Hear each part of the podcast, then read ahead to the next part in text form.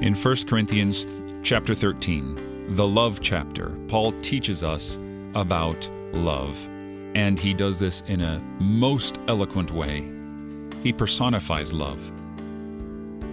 He makes love out to be a person, as it were, and he's right.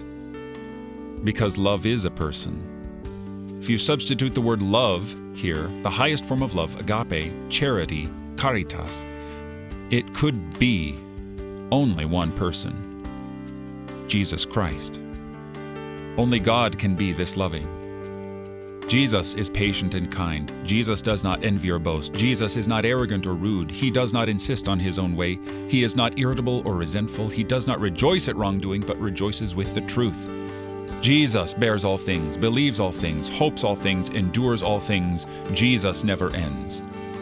With this in mind, faith and hope, these things are partial things. We, we are now in our partial life with God, as we are also fettered to this body of death. But when we shed that, we will only have love. The object of our faith, the object of our hope, will be with us Jesus Christ, whom we love and who loved us first. He is our hope. He is upon which we f- faithfully devote ourselves. Jesus is our salvation.